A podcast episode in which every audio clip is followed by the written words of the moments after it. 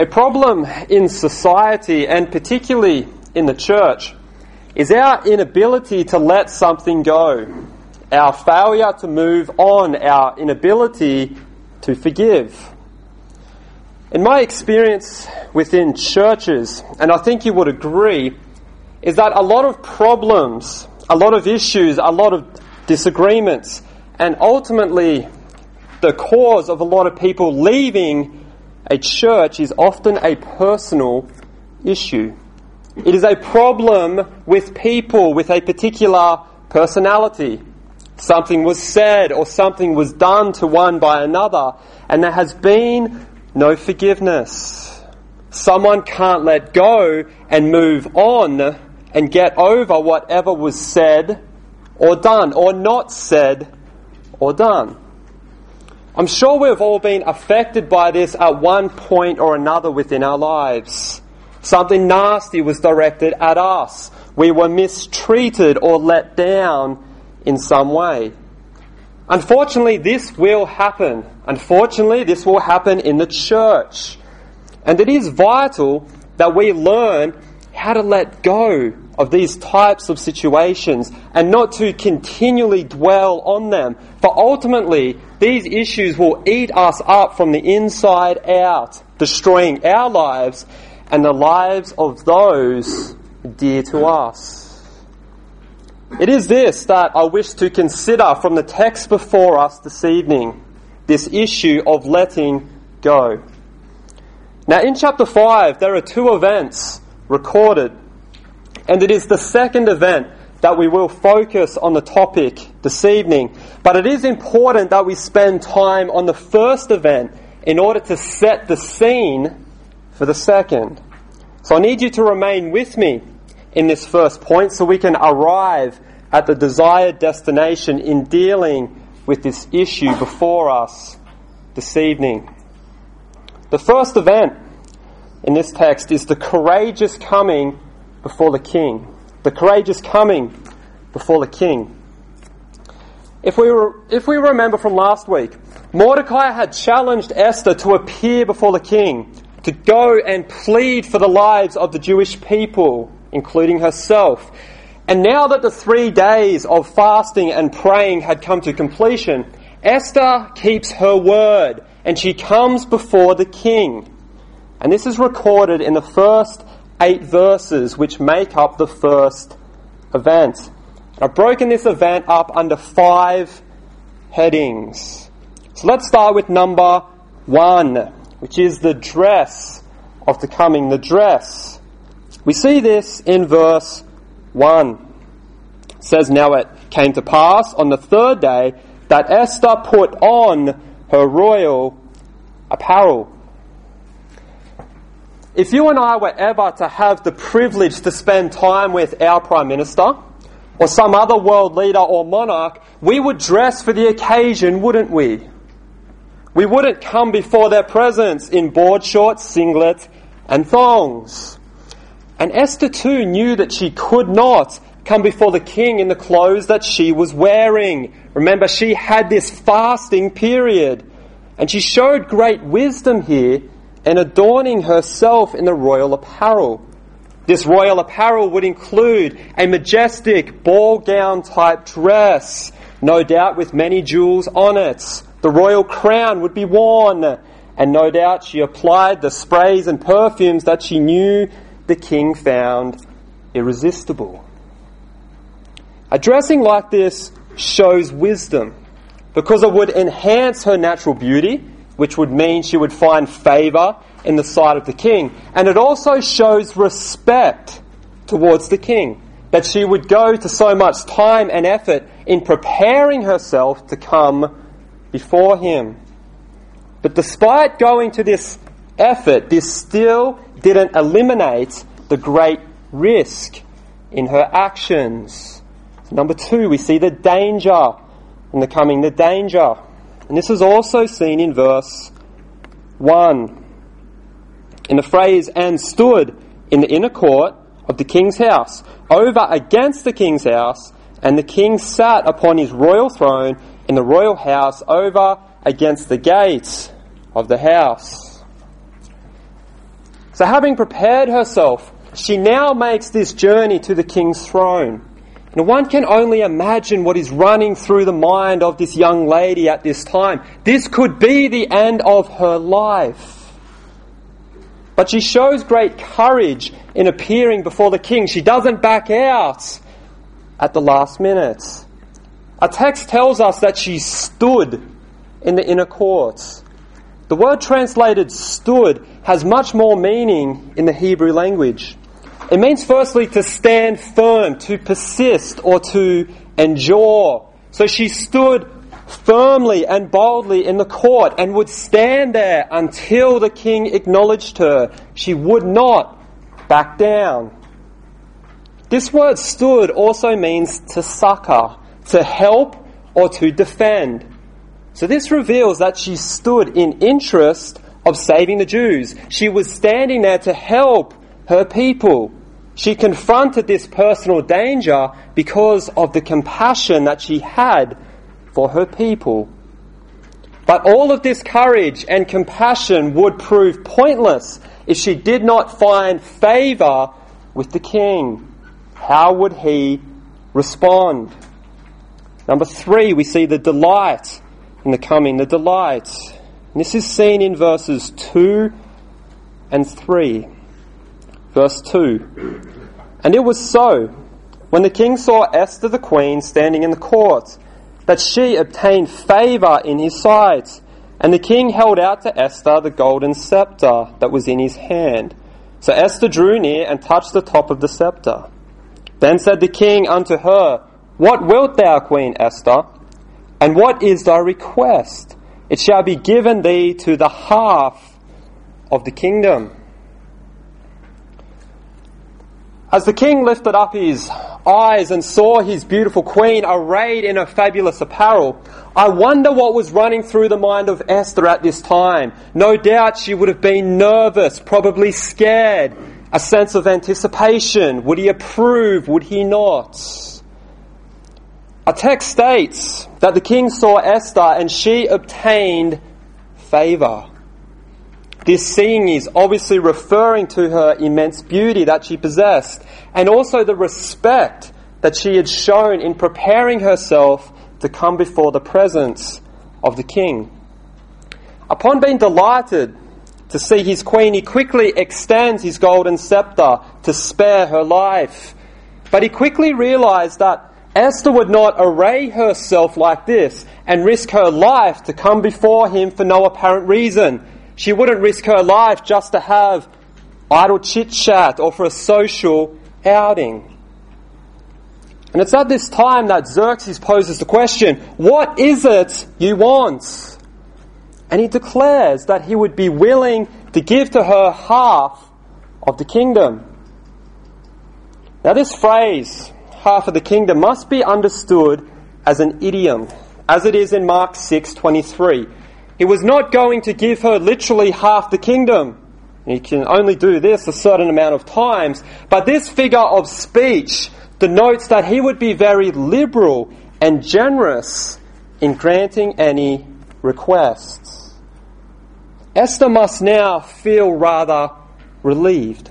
Her life was spared and she had been shown great favour by this grand offer.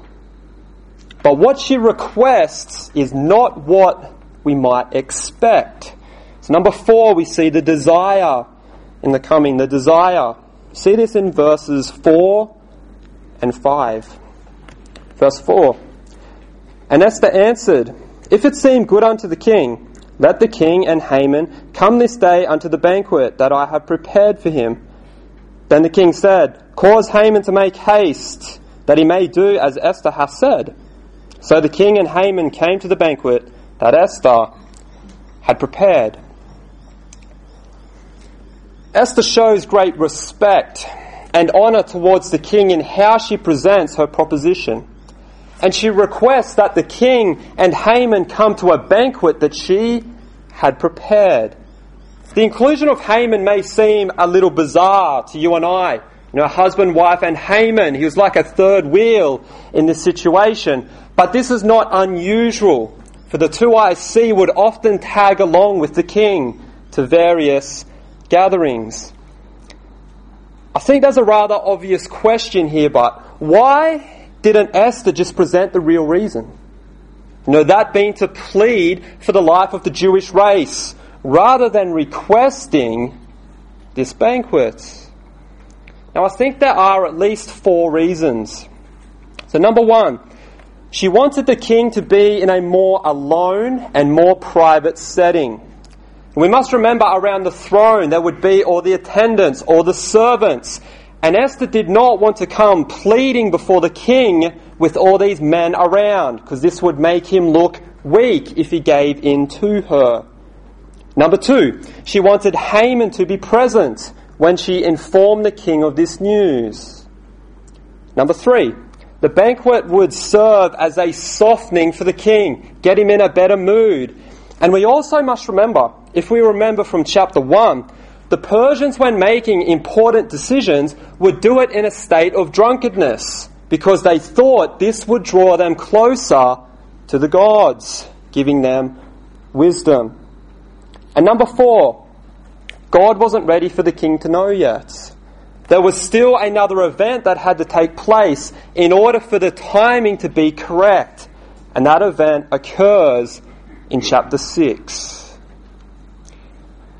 We must understand at this time, this is not Esther trying to back out of her duties, but rather it shows great wisdom on her part and that she is trusting God in this situation. Her faith is actually quite great. Look with me in verse 4. It says, A banquet that I have prepared. It was already prepared before she went unto the king. Esther trusted that God was going to work in this situation. Now, what great faith. I wonder, can the same be said about you and me?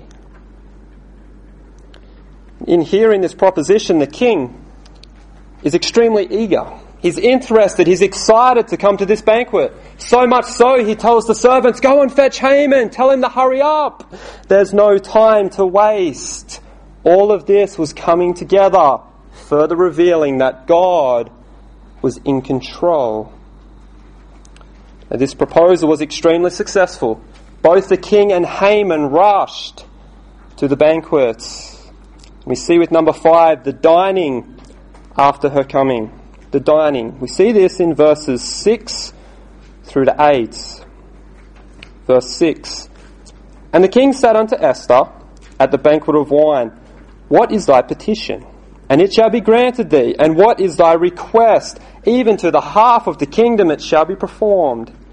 Then answered Esther and said, My petition and my request is, if I have found favour in the sight of the king, and if it please the king to grant my petition, and to perform my request. Let the king and Haman come to the banquet that I shall prepare for them, and I will do tomorrow as the king hath said. Having come to this banquet, the king is fully aware that this is not what Esther truly wants. He poses the question again What is your petition? What do you really want to ask of me? And he repeats unto her again this idiom that he would give to her half the kingdom. He's in a good mood, he's in a generous mood. And just when we might suspect that Esther would present her proposal to the king and plead for the lives of her people, she asked the king that he and Haman would come to another banquet. This was to occur the following evening, and it would be then that she would finally reveal what it was that she truly wants from the king. And we know that the reason for the suggestion of this second banquet was that that very night, the final event was going to occur and everything would be ready for God to work his plan together. Now, all of this information serves as an important context for the second event that I wish to focus on this evening. And the second event is the continuous contempt of Haman. And we see this in verses 9 through to 14. So let's read starting at verse 9. Then went Haman forth that day joyful and with a glad heart. But when Haman saw Mordecai in the king's gates, that he stood not up, nor moved for him, he was full of indignation against Mordecai. Nevertheless, Haman refrained himself, and when he came home, he sent and called for his friends and Zeresh, his wife. And Haman told them of the glory of his riches and the multitude of his children and all the things wherein the king had promoted him, and how he had advanced him above the princes and servants of the king. Haman said, Moreover, yea, Esther the queen did not let no man come in with the king unto the banquet that she had prepared but myself. And tomorrow am I invited unto her also with the king. Yet all this availeth me nothing, so long as I see Mordecai the Jew sitting at the king's gate. Then said Zeresh, his wife, and all his friends unto him, Let a gallows be made of fifty cubits high, and tomorrow speak thou unto the king that Mordecai be hanged thereon. Then go thou in merrily with the king unto the banquet. And the thing pleased Haman, and he caused the gallows to be made. Haman, having just dined solo, sorry, with the king and queen, a very unique privilege. He leaves rather satisfied with a heart full of joy. There was a spring in his step. He thought he was greatly favored getting to share this meal. Who else would get this honor? This must show how important I am to the king. There was this definite sense of self achievement. As he made his way out of the banqueting hall to make his journey home, he made his way through the king's gates. And at this time, Mordecai is back in his position after his mourning experience in the previous chapter. And as Haman, this man filled with much self importance and pride, made his way through the gates, Mordecai, the Jew, the one he hated passionately, refused to even stand up to acknowledge this man. Before he refused to bow, now he wouldn't even stand. But not only did he refuse to stand, but this man was not moved for him. In other words, he did not fear or tremble in the presence of Haman. Now, Haman wanted to be treated like a god, and Mordecai refused to bestow this honor on any man, you know, particularly a man of despicable character. Now, upon confronting Mordecai, the happiness of Haman had now evaporated. It was extremely short lived. This disapproval of one man put him in a state of indignation. Indignation meaning fury, hot displeasure. And it has the descriptive word full attached to it. So this was this hot, ferocious anger that completely filled this man and spewed out. Now, what a rapid change in the heart of this man. Filled with joy, to being filled with anger in the moment of seconds. Now, this type of excessive anger will lead one to commit wicked deeds. And no doubt many wicked thoughts flooded into the mind of Haman at this particular time. Now, the text tells us that he refrained himself. Refrained meaning to hold oneself back to compel oneself. Now, it was extremely difficult for Haman to do this, but he refrained himself from dealing with this how he would have desired. And I tend to believe that this refraining is more to do with the hand of God in this situation than it is the character of this man. Haman continues the journey to his residence, where he sends for his wife and his friends. This, no doubt, to discuss and boast what had occurred that day, and also to unload the great burden of his life. In verses 11 and 12, we have explained a massive ego trip. Look at how good I am. The excessive pride is there for all to see. And pride always focuses on self. A good way to measure whether we struggle with pride is to evaluate how often we talk about ourselves, what we have done, or what we are going to do. within this prideful boast of how great he was, Haman addresses three areas his fortune, his family, and his fame. Now, his fortune, we see this in verse 11. He tells them of the glory of his riches. He explains and boasts as to how rich he was. And we know this is true because of the size of the bribe that he offered to the king. This man, to use a colloquial term, was rolling in it, and he wanted everybody to know. But not only his fortune, also his family. In verse 11 also, the multitude of his family. Haman had a rather large family. Esther 9:10 reveals that Haman had 10 sons. And the Persians, just like the Jews, thought it was a great blessing to have many children, particularly if they were sons. The Persians regarded having many sons as the greatest proof of one's excellence. And Haman recognized this and boasted at this fact. And he also boasted about his fame. His fame. He reminds his wife and friends, as if they could forget, that he had been promoted by the king to this very prestigious position. In fact, he was second in charge over the entire empire. And Haman also reveals the events that had unfolded on this particular day. No one could imagine his reaction. I am so important that the king and Esther invited me to a banquet today, just the three of us, and tomorrow I'm going to another one. And Haman describes his life in great detail. He has everything money, power, a large family. What more could he possibly want? Yet in verse 13, he declares that all of this avails to nothing, that this is worthless as long as he kept seeing Mordecai at the king's gates. The primary purpose of all of this glorying was to emphasize the prominence in his life of his grievance with Mordecai.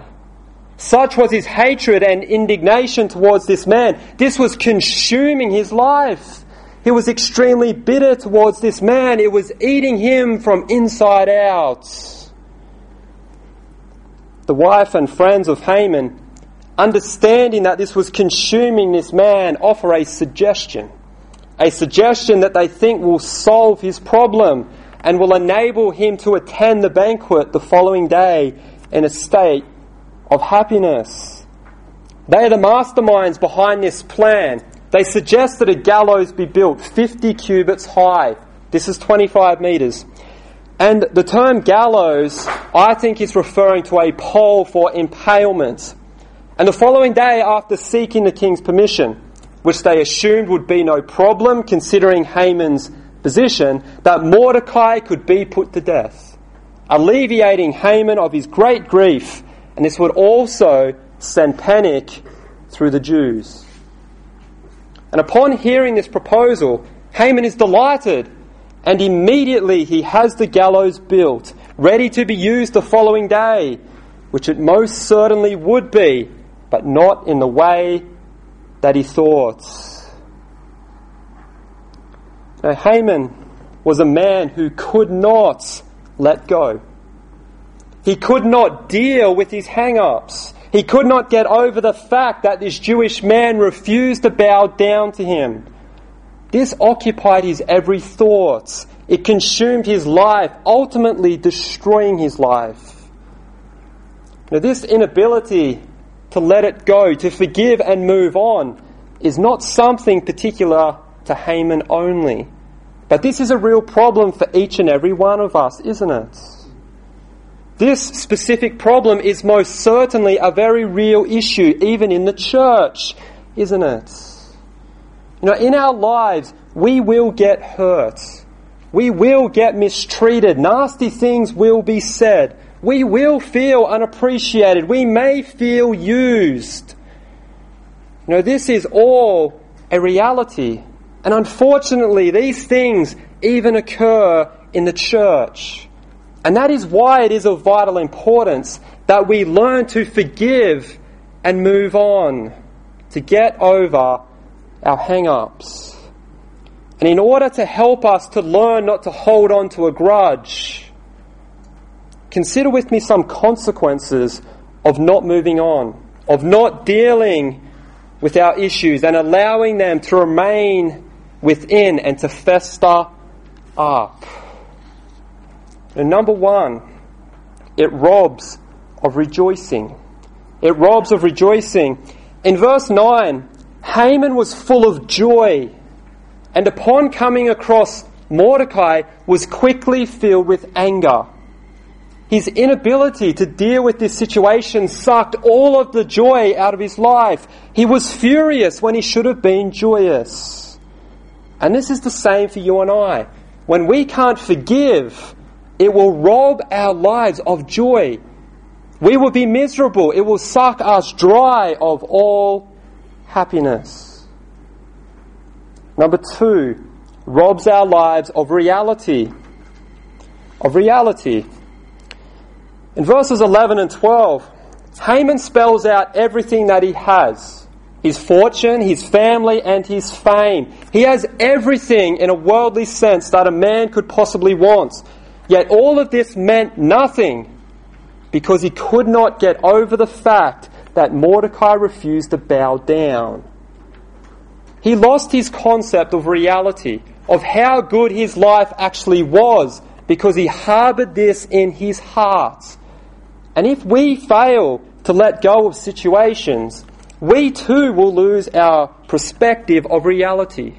We will not see the good things we have in our life and the good things that happen, but we will focus on the negatives that occur and the negatives in others due to harboring this hurt. Number three, it robs us of revenge. Of revenge. Now, let me explain what I mean. When we hold a grudge against somebody, we tend to think that if we are angry at them and won't forgive them, this in some way will inflict revenge on them for what they have done to us. Our inability to let go is some form of punishment. But this is certainly not the case. Now, Mordecai couldn't care less as to how Haman was reacting, could he? He still refused to bow. In fact, he would not even stand up. And the inability to move on will only ever affect you. It will never affect the one that you were bitter towards. You may think it does, but it doesn't. It doesn't give you any form of revenge. It just destroys the quality of your life and those around you. Number four, it robs of righteousness. It robs of righteousness. Haman ended up planning to have the life of the one that he was bitter towards taken. That is the type of behavior that not forgiving and moving on produces. Now you may say, I would never murder anyone. You know, perhaps not. But if we harbor this bitterness in our heart, it will lead to hatred. And we know what the Lord teaches on this, don't we?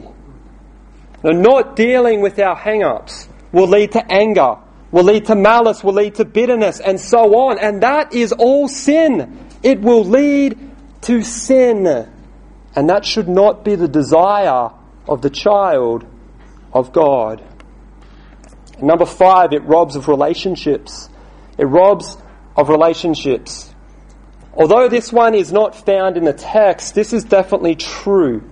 When we have it in for somebody, it is those who are closest to us that will be affected the most.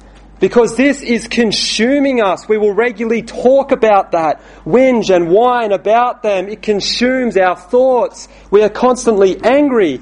And this will destroy our relationships, whether that be with your spouse, your children, your family, or your friends.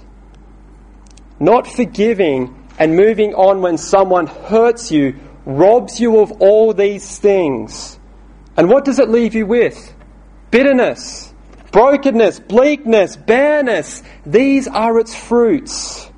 You know, beloved, we must let it go. Forgive and move on. Now, as believers, we have been forgiven of much, haven't we? Our sins have been forgiven because of the shed blood of Jesus Christ. We have committed hundreds, thousands of acts of gross sin, and we have been forgiven, past, present, future, yet we are not willing to forgive. Now, who do we think we are not to be willing to forgive and move on after we ourselves have been forgiven on a much greater scale? Now, beloved, maybe this evening something has happened in your life. Something was said or done. You feel used, unappreciated, and it hurts you greatly. You know, I'm sorry to hear that. I know it hurts. But we must, in the strength and grace of Jesus Christ, extend the forgiveness that has been bestowed upon us. Forgive and move on. For clinging onto it will do no good. You know, in the words of that terrible Disney movie Frozen, let it go. Let it go. Amen.